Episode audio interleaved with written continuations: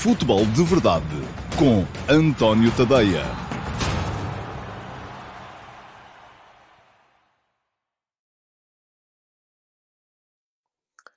Ora, então, olá, muito bom dia a todos e sejam muito bem-vindos à edição número 618 de, do Futebol de Verdade para sexta-feira, dia 22 de julho de 2022.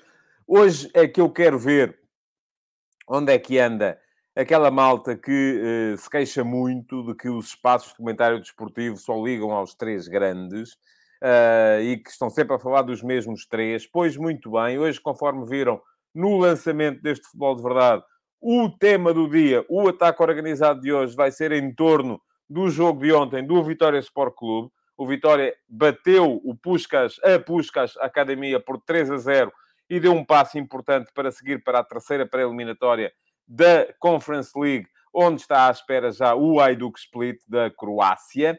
E, portanto, vamos falar aqui do Vitória. E, portanto, a malta que está sempre a queixar-se tem que aparecer, tem que estar cá. Para já estamos com metade uh, da audiência normal uh, por esta altura do futebol de verdade. Portanto, isto é também para vos mostrar que vos serve de pouco passarem o tempo no Twitter, no Facebook, no Instagram, uh, seja onde for, a queixar-se que os espaços de comunicação desportiva, de comunicação uh, social desportiva, passam a vida a falar dos mesmos de sempre. Se quando depois se fala dos outros, vocês resolvem que têm que fazer outra coisa qualquer. Pronto, eles tiveram que ir preparar o almoço, passear o cão, a, dar um saltinho à praia, seja o que for, mas uh, Vitória, não, obrigado, isso não me interessa. Eu interessa-me é vir aqui dizer sempre que eles estão sempre a falar dos mesmos, que é para depois me poder queixar. Bom, quero dar-vos as boas-vindas, já vos disse. Uh, já sabem, o futebol de verdade, desde a RAM 3, está reduzido a meia hora, desde o momento em que eu começo a responder à pergunta do dia, uh, que vai ser daqui a bocadinho. Tem três espaços. Pergunta do dia, que é sempre selecionada entre as perguntas que foram colocadas na gravação da emissão da véspera. Portanto, eu já vi, há aqui perguntas interessantes uh, que estão a colocar no direto uh, e às quais eu não vou responder, porque senão não consigo seguir o programa. Agora, o que vos convido a fazer é, e eu já sei, há quem se queixe que eu estou sempre a repetir isto, mas uh, as pessoas que cá estão nem sempre são as mesmas, e por isso precisam de saber. Um, peguem na perguntinha, copy, quando acabar o programa, vão à emissão indiferida, à gravação da emissão, coloquem-na lá, Uh, nos comentários, na caixa de comentários, e quem sabe se ela é escolhida para a pergunta do dia na emissão da próxima segunda-feira, porque amanhã não há futebol de verdade. Portanto, primeira pergunta do dia, depois os ataques rápidos, em que eu pontuo de forma mais veloz a atualidade. Hoje temos sete ataques rápidos à volta de temas de atualidade e, por fim, o ataque organizado do dia, eh, com a resposta, à, com a, perdão, Uh, o comentário àquele que eu escolho como tema do dia do, do, do, do programa do, desse dia e que hoje vai ser uh, a vitória de ontem do Vitória Sport Clube. Desde já, bons dias a quem já comentou: Raul Saraiva, Josias Martins Cardoso, Carlos Pinto, António Silva, Gonçalo Dias, Simão Rochinol, Bruno Jesus, uh, o João Tavares, o João Ferreira, o Emanuel Dantas, o Correr é Fixe, que também está de volta, ainda não tinha visto cá desde a rentrée, o Luís Mendes, o Ricardo Louro Martins, o João Lopes, o Luís Dias, o Rui Miguel Alves Coelho, o Tiago Santos, o Miguel Silva, o Pedro Santos, o Júlio Caetano, o Bruno Jesus, portanto, muita gente já por aqui e os números estão a subir um bocadinho. Portanto, vamos lá ver afinal de contas, uh, se calhar há mais malta interessada em ouvir coisas que não tenham a ver com os três grandes. Vamos a isso. Uh, e vamos a isso para começar a responder-vos à pergunta do dia de hoje. E entre as perguntas que foram colocadas, e vou colocar aqui também o relógio em funcionamento. Já sabem, daqui a meia hora toca a buzina, acaba o programa. Uh, entre as perguntas que foram colocadas no diferido de ontem, uh... perdão, isto ainda não está muito catita, conforme podem ver. Entre as perguntas colocadas no diferido de ontem, selecionei esta do Raul Saraiva, uh, que me perguntou o seguinte. Gostaria de saber qual é a sua opinião relativamente à partilha dos passos dos jogadores, como acontece no caso do Ricardo Horta. Já que o Sporting Clube Braga apenas possui 10%. Eu creio que são 15%, mas confesso, não fui ver. Já escrevi sobre isso. Se quiserem dar um salto ao meu Substack e pesquisarem Ricardo Horta, já, lá, já escrevi sobre o tema. Isso também acontece várias vezes em jogadores que atuam na América Central e na América do Sul. Não acha que um clube que tem um jogador a atuar pelo mesmo tem de ter pelo menos 50% do passe? Para mim não faz sentido. Um abraço. Um abraço também para si, Raul, Eu creio que foi a segunda vez que colocou esta pergunta, pelo menos já tinha sido colocada na véspera, uma no mesmo sentido, e que eu tinha ficado com ela debaixo do olho. Por acaso não lhe tinha respondido logo, logo na, na, na, altura, uh, mas uh, o tema parece-me particularmente uh, interessante. o que é que eu tenho para lhe dizer sobre isto? Primeiro, uma pequena correção. não há partilha de passe, há partilha de direitos económicos. e isto antigamente era definido pela FIFA como uh, basicamente uh, uh, direitos económicos e direitos desportivos. Temos que separar aqui as duas coisas. O Sporting Clube Braga tem 100% dos direitos desportivos do Ricardo Horta. Isto é, o Ricardo Horta joga no Sporting Clube Braga enquanto o Sporting Clube Braga quiser. Agora, aquilo que é permitido neste momento, e quase todos os clubes recorrem neste momento a isso, e estamos a ver aqui muitas vezes uh, os, mesmo os clubes portugueses, quando vão comprar a América do Sul, uh, muitas vezes já não compram os 100% do passe. Compram 50, 60, 70, 80, 90, enfim, seja o que for, e deixam o resto. Mas atenção, eu estou a usar uma terminologia que também é errada. Isto é, o passe vem todo, aquilo que não vem é o direito financeiro, o direito económico sobre o jogador. Porquê? Porque, sendo os clubes, não, não tendo os clubes portugueses argumentos financeiros para convencerem esses clubes, muitas vezes sul-americanos, uh, a libertar o jogador, aquilo que fazem é assinar-lhes com a possibilidade de, no futuro, poderem vir a ganhar alguma coisa com ele. Aconteceu agora, por exemplo, no caso uh, tanto da compra do Enzo Fernandes pelo Benfica, ao River Plate, como na compra do uh, Gabriel Verón uh, pelo Futebol do Porto, ao um, Palmeiras, se calhar, se o River Plate e o Palmeiras quisessem o dinheiro que acham que o jogador vale neste momento, o Benfica e o Porto não tinham dinheiro para os ir buscar. Mas, assim sendo, aquilo que se consegue é uh, uh, assinar a esses clubes com a possibilidade de valorização. São jogadores que têm boas perspectivas de vir a jogar a Liga dos Campeões, de se revelarem na Liga Portuguesa e de poderem vir a ser vendidos uh, por mais dinheiro daqui a um, dois anos e, nesse caso, reservando para si uh, uma, uma parte dos direitos económicos do jogador, esses clubes acabam por, se calhar, ganhar mais do que ganhariam uh, uh, tentando vender o jogador por mais algum dinheiro agora. Portanto, o que está aqui em causa é uma coisa muito simples: é financiamento. e diz-me aqui o João Ferreira a este propósito, sinceramente até acho interessante. Acho que os jogadores como o Ramires ou o Hulk dificilmente viriam para o Campeonato Português de outra forma. Uh, e diz também o Júlio Caetano uma coisa que é verdade. O problema do passo do Horta é que está dividido por umas três entidades, acho que são mais. Aquilo é tudo muito... está tudo muito escondido. Pergunta o João Lopes, a FIFA não proibiu já a partilha de direitos económicos por terceiros? Como é que continuamos a ver passos nas mãos da gente? Esse para mim, esse para mim é o grande mistério. Porque no caso do Ricardo Horta, eu creio que há ali um fundo de investimento que tem uma parte do passe e creio que a própria Gestifood também tem uma parte do passe. Embora uma parte do passe, não. Deixem-me corrigir, eu também tenho que mudar esta terminologia. Uma parte dos direitos económicos sobre o jogador. Uh, portanto, mas o que está aqui em causa, e não vou centrar-me especificamente no caso do Ricardo Horta, já escrevi sobre isso, quem quiser ler o texto, aliás, vou deixar aqui um link depois no diferido, para quem quiser ir lá dar um, salto para perceber o que é que se passa com o Ricardo Horta, um, e o que é que faz com que para o Braga qualquer negócio de venda seja pouco atrativo, porque tem 100% dos direitos económicos e tem uh, perdão, dos direitos desportivos e tem uma percentagem ínfima dos direitos económicos, portanto, podendo não vender, para o Braga é sempre melhor não vender. Uh, mas vamos falar da questão em abstrato. E falando da questão em abstrato, aquilo que faz sentido neste momento, ou aquilo que uh, funciona neste momento, é a possibilidade dos clubes financiarem as aquisições, a possibilidade de se uh, de, de, de, melhorarem as suas equipas sem terem tanto dinheiro assim. E é claro que isto, isto vocês podem me dizer, isto é uma vergonha, não devia acontecer, não devia haver uh, terceiras partes envolvidas, e eu estou de acordo convosco nesse aspecto. Não devia, de facto, haver terceiras partes envolvidas. Uma coisa é o dinheiro do futebol continuar no futebol. Perdão. Uh, e quando o dinheiro do futebol continua no futebol, uh, nada a dizer. Isto é, é o que aconteceu, por exemplo, aparentemente, tanto no caso Porto, Palmeiras, Verón, como no caso Benfica, River Plate, Enzo Fernandes. Isto é, o River Plate e o Palmeiras ficaram com parte dos direitos económicos e quando os jogadores forem vendidos recebem o equivalente a essa parte. Outra coisa completamente diferente é uh, haver entidades externas ao futebol que financiam e depois vão buscar as mais-valias.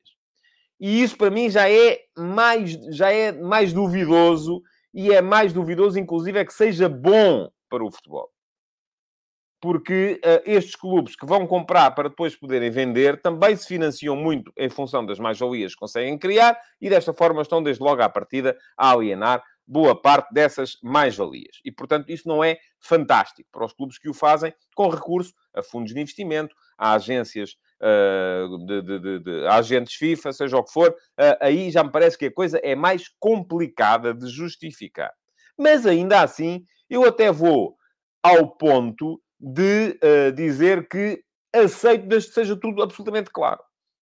E muitas vezes este dinheiro é tudo menos claro porque recorre a, a offshores e seja o que for, e aí acho que o futebol se deve proteger. Mas também, volto a dizer, com que moral, ou com que lei, ou com que direito é que o futebol pode chegar e dizer: se vocês quiserem montar uma empresa de sapataria, de vestuário, de uh, têxtil, de seja o que for, podem recorrer a esse tipo de uh, uh, financiamento e, a, e, e às offshore, financiamento de offshores, mas se estiverem no futebol já não podem. Porquê? É uma atividade económica como outra qualquer. Bom, antes de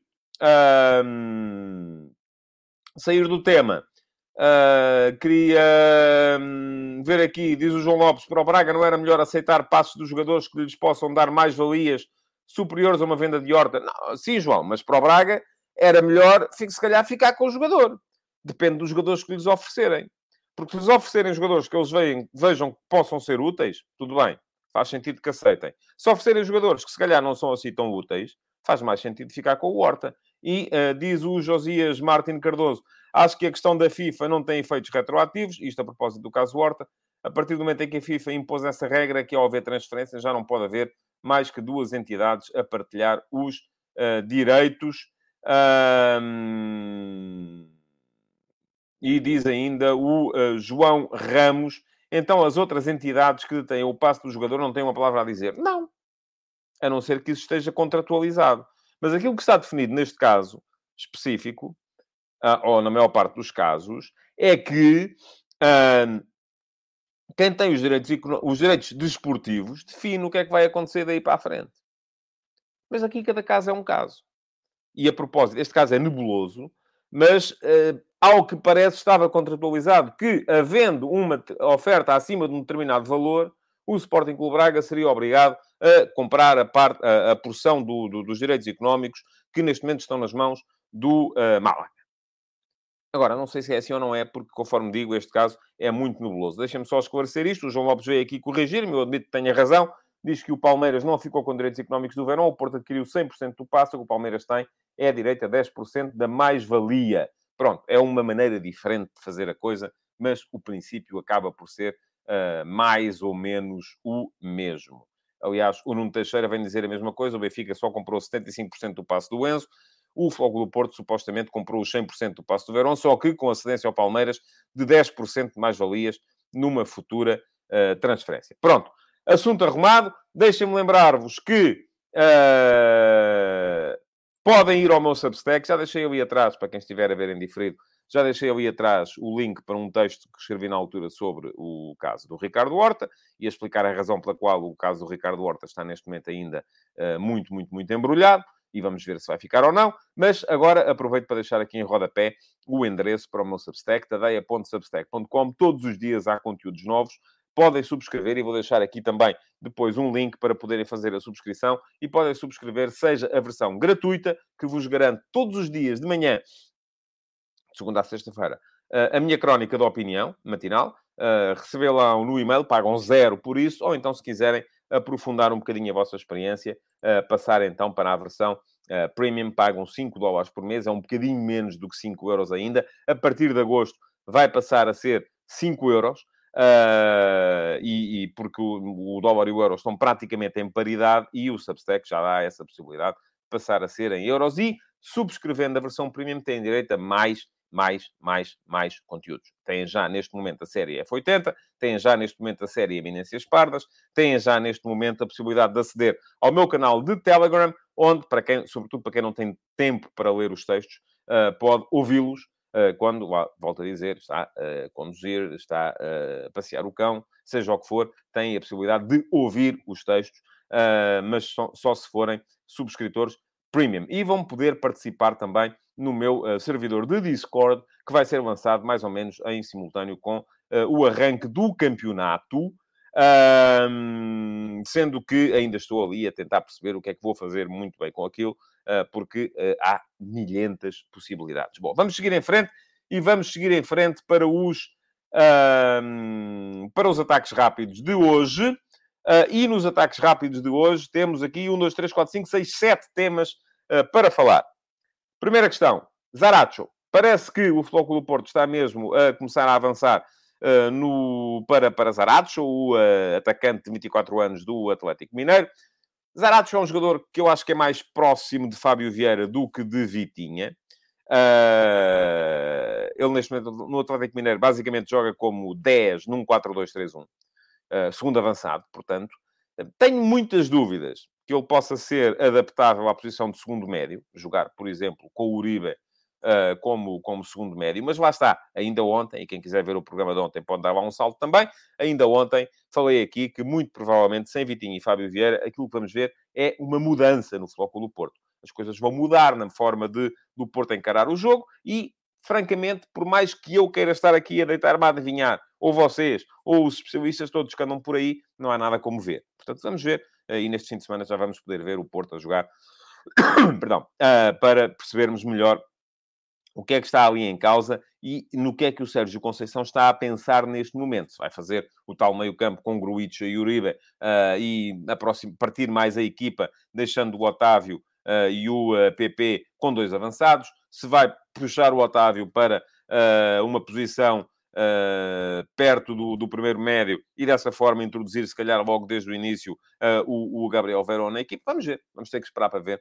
uh, porque ainda há uh, Sanitar Emi, não é? Portanto, o Porto não tem falta de argumentos para, um, para a frente e o próprio Verón, vamos ver quanto tempo é que ele leva a entrar. Segundo tema para hoje, Marchesine vai embora. Um, acho que é uma boa movimentação do do Porto. O Porto tem o Cláudio Ramos, que é pode, um, um guarda-redes que chegou a andar nas cogitações da Seleção Nacional uh, e, portanto, a partir desse momento, parece-me que é um, uh, um guarda-redes perfeitamente uh, capaz de fazer sombra ao, ao, Diogo Costa um, e, dessa forma, o, ter o Marchesin com um dos salários mais elevados do plantel para ser suplente era uma má medida de gestão. Havendo a possibilidade dele sair, por muito pouco que seja, só mesmo para libertar uh, uh, o, o, dinheiro que, está, que ele custa na, na, na, na, conta salarial ao fim de cada mês, é uma uh, vantagem. Diz aqui o Simão Regional que o Porto ainda vai ao mercado para substituir Marchesino. Francamente, acho que não vale a pena.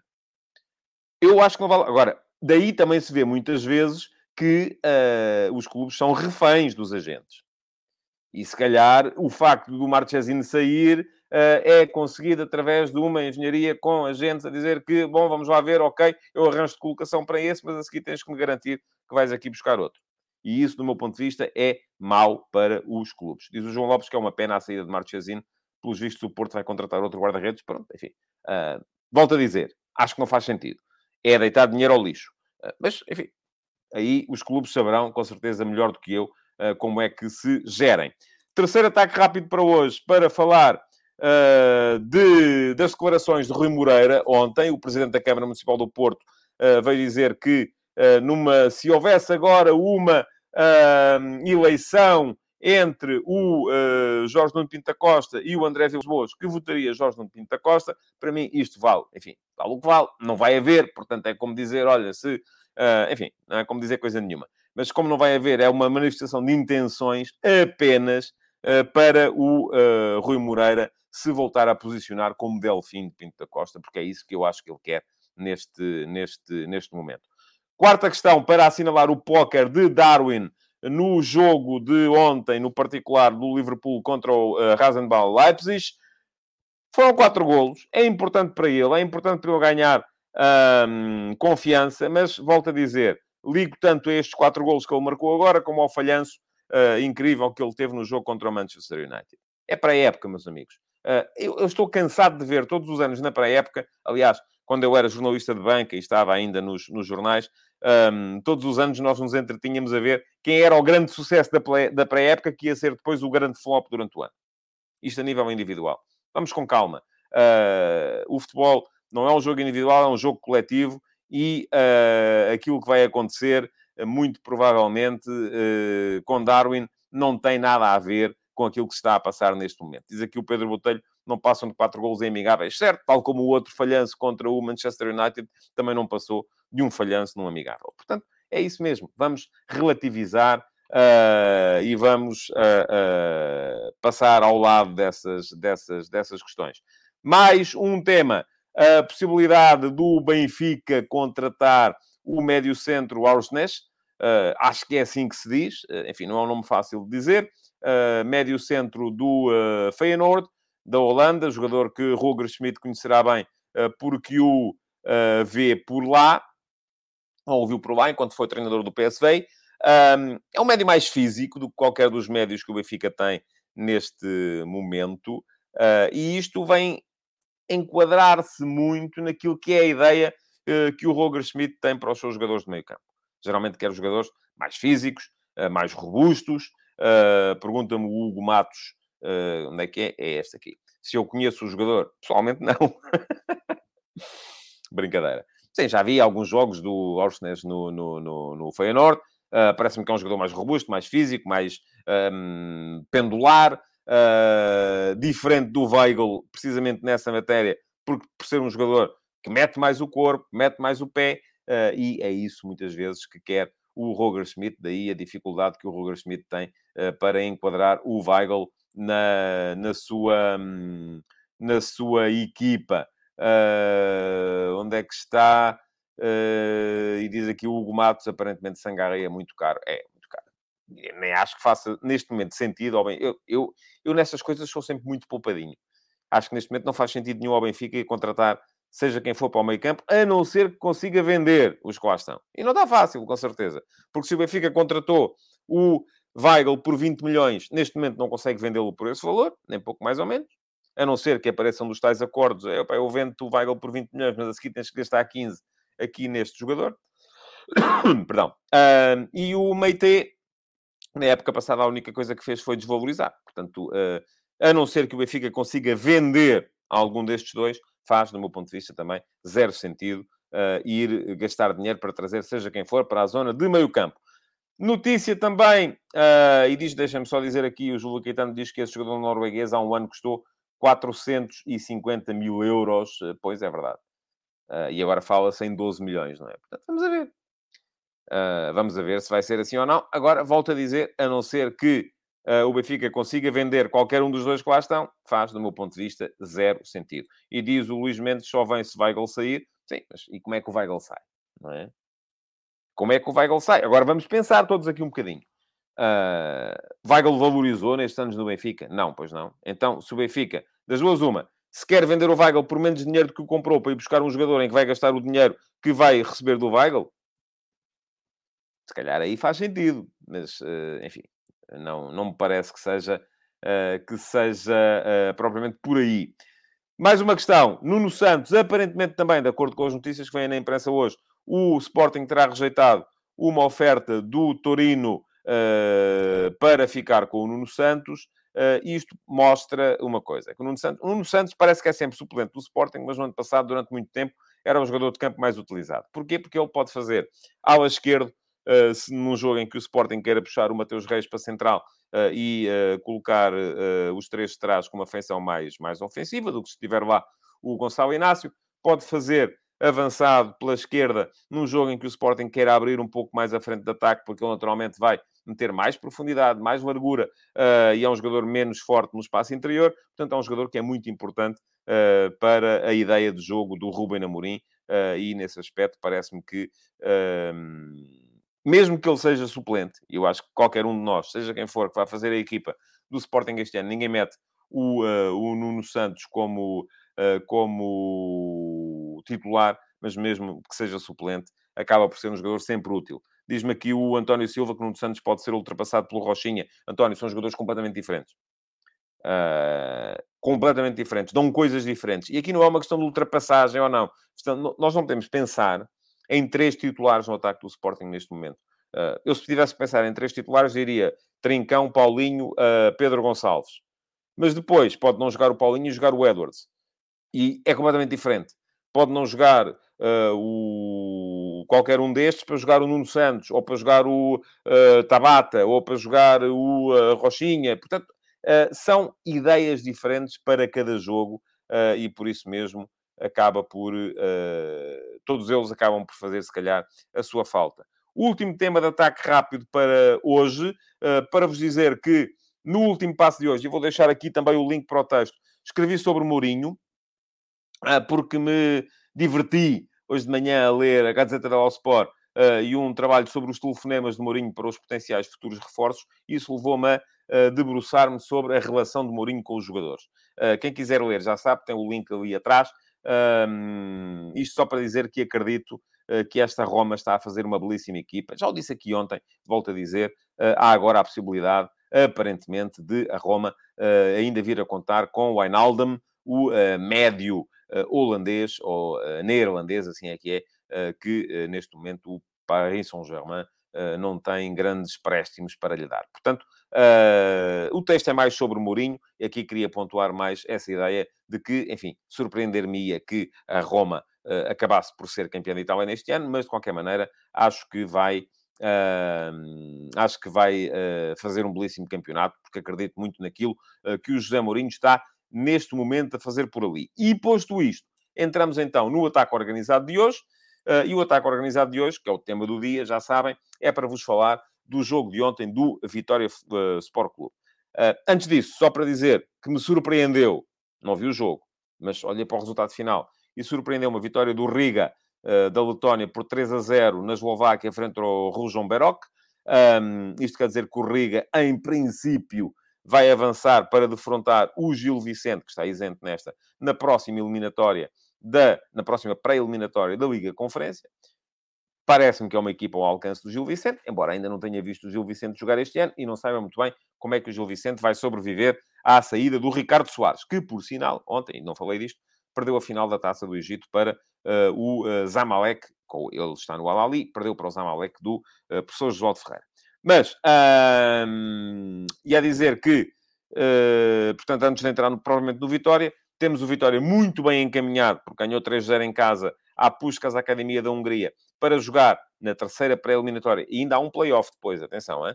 Uh, para jogar na terceira pré-eliminatória uh, contra o Ayduk Split, que está isento, e temos o Gil Vicente, que está isento desta segunda pré-eliminatória, à partida, a contar uh, com a possibilidade de defrontar o Riga da Letónia, equipa que à partida também me parece, acho que tanto uma como a outra são equipas ao alcance das equipas portuguesas. E digo isto sobre o Vitória porque gostei, francamente, daquilo que o Vitória fez ontem contra os húngaros da Puskás Academia. A equipa apareceu, enfim, com algumas novidades. Uh, apesar de tudo, o Moreno manteve a dupla de centrais Jorge Fernandes Mumino, na qual eu sou franco, não tenho muita confiança. Uh, estava à espera que jogasse Villanueva uh, e, uh, de qualquer maneira, não foi por aí também. gostei de ver a forma como os laterais se inseriram no jogo ofensivo, tanto o Magá à direita como o Ogava à esquerda. Parece muito interessante o flanco esquerdo do Vitória porque gosto muito, muito, muito, muito do Jota. O Jota já tinha dado nas vistas na época passada a jogar pelo Casa Pia, na segunda liga. Ontem foi um jogador fundamental uh, no uh, ataque do Vitória, porque é um jogador que tem posicionamento, sabe onde é que tem que aparecer para captar a bola, tem finalização, tem último passe, é muito forte no último terço. Parece-me que pode vir a ser uma das grandes revelações deste, do próximo campeonato português. De resto, o meio-campo bem, bem articulado, Uh, Parece-me que é um meio campo complementar, mais físico o, o Alfa Semedo, uh, mais uh, cerebral o Tiago Silva, embora também ele com capacidade defensiva, mais criativo o André Almeida. Vamos ver se o André Almeida resiste. e um ataque com o André Silva a funcionar sempre muito bem em desmarcações de apoio e com o Jota e o Lameiras a partir das alas, a defenderem muito bem, quando apareciam por dentro, quando iam buscar a profundidade, quando davam largura. Portanto, gostei francamente daquilo que foi o Vitória do ponto de vista uh, uh, ofensivo. Uh, depois, enfim, três golos, duas boas defesas do Varela no momento em que estava 2 a 0 e que podiam ter, que evitaram se calhar que o que o que viesse o, o, o, o jogo a ser ou a eliminatória a ser reequilibrada, mas depois também aquilo que vimos, eh, enfim, três golos, todos eles com participação do Jota. No primeiro, é ele quem vai buscar uma bola ao meio da área, porque percebe onde é que ela vai cair. E é verdade que ela não vai fácil depois uh, para o, o, a finalização do Lameiras. E é uma belíssima finalização do Lameiras. Não tenho a certeza que o guarda-redes húngaro não tenha sido ligeiramente mal batido. Depois o 2 a 0, perdão, numa uh, belíssima jogada coletiva Jota aqui a dar largura, a meter a bola na área, boa desmarcação de apoio do André Silva e um grande pontapé do Tiago uh, para, para fazer 2-0. E por fim, o 3 a 0 marcou o Anderson 30 segundos depois de ter entrado em campo. Uh, mais uma vez, belíssima intervenção do Jota. Jota a dar largura na esquerda, a meter a bola na profundidade, uh, no timing ideal para a desmarcação do Anderson e este a fazer uma belíssima uh, finalização. Uh, belíssimo resultado do Vitória, gostei de ver e vou aproveitar aqui a deixa do Josias Martins Cardoso para, para falar da guerra do Moreno, que é o treinador do Vitória, que não tem o nível, o quarto nível, o UEFA Pro, e portanto não pode ir às, às flash interviews, não pode estar no banco como treinador, e pergunta-me o Josias o que é que eu penso da guerra do Moreno com a Associação Nacional de Treinadores de Futebol. Penso o mesmo que pensei quando foi a guerra dos outros todos, do Ruben Amorim, eh, do, enfim, todos os treinadores que estiveram envolvidos neste tipo de guerras. Acho que faz algum sentido que a NTF queira ter os treinadores credenciados, faz uh, menos sentido a partir do momento em que todos sabemos que uh, não há uh, capacidade para fazer, para fazer as cursos com a rapidez que os treinadores quereriam. E eu recordo, por exemplo, Uh, houve o caso do Ruben Amorim, que era campeão nacional e não, tinha, e não podia ir para o banco como treinador. Houve o caso do uh, Luís Freire, que já tinha subido de divisão uma catrefada de vezes e mesmo assim não podia uh, treinar na primeira divisão para a qual ele tinha subido como treinador. e, portanto, isto não faz, de facto, muito sentido. É o que diz o Simão Rochinol, a NTF fala, mas as condições em Portugal para fazer o curso são deploráveis. É verdade. e é verdade porque... Uh,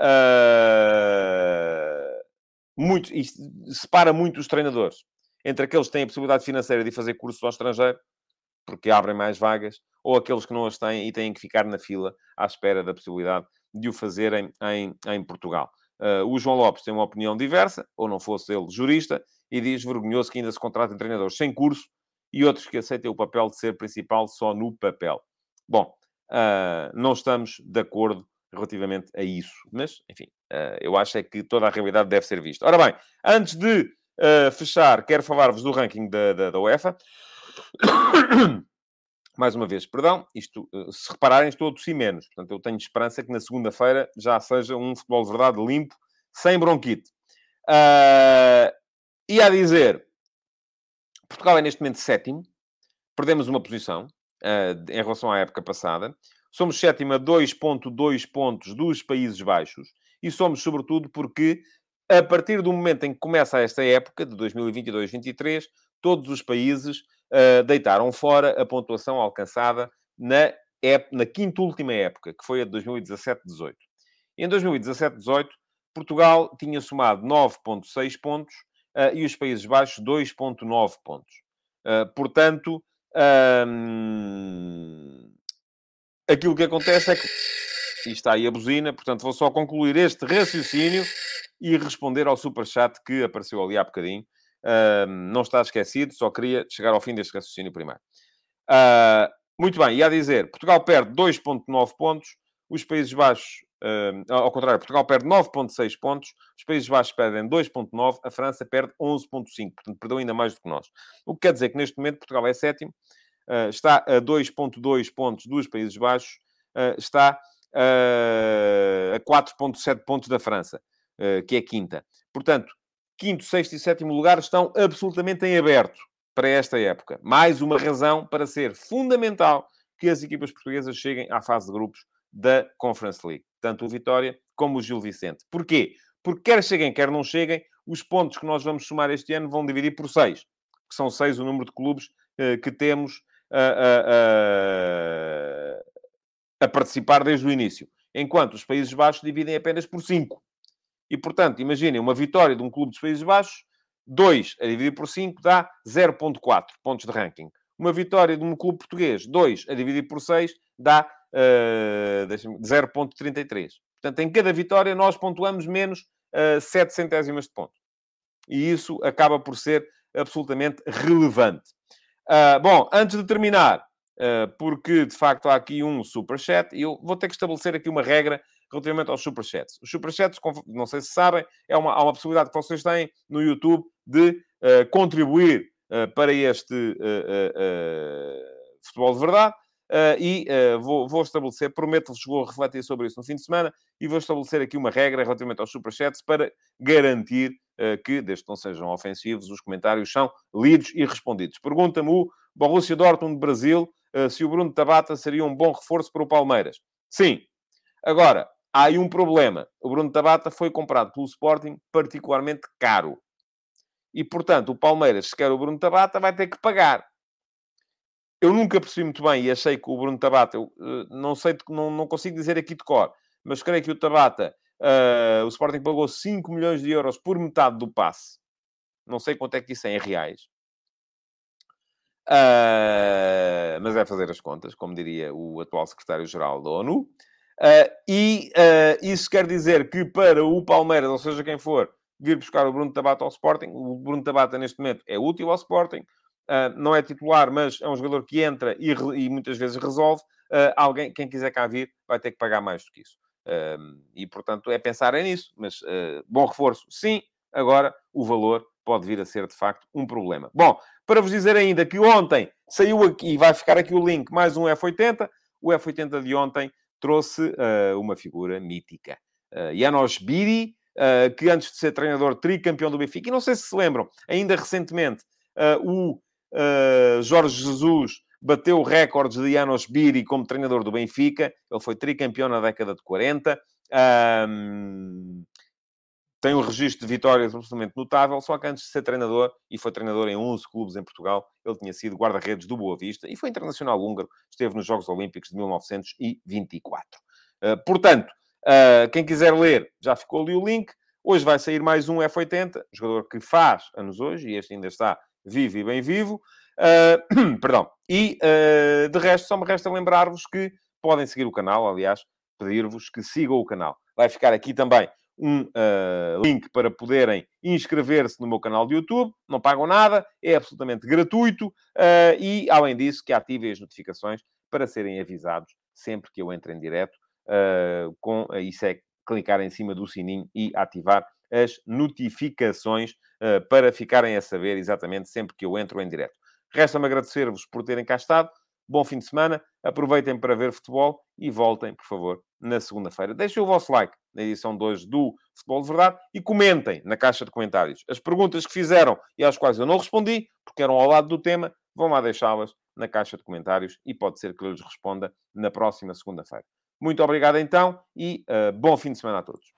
Futebol de Verdade, em direto de segunda a sexta-feira, às 12h30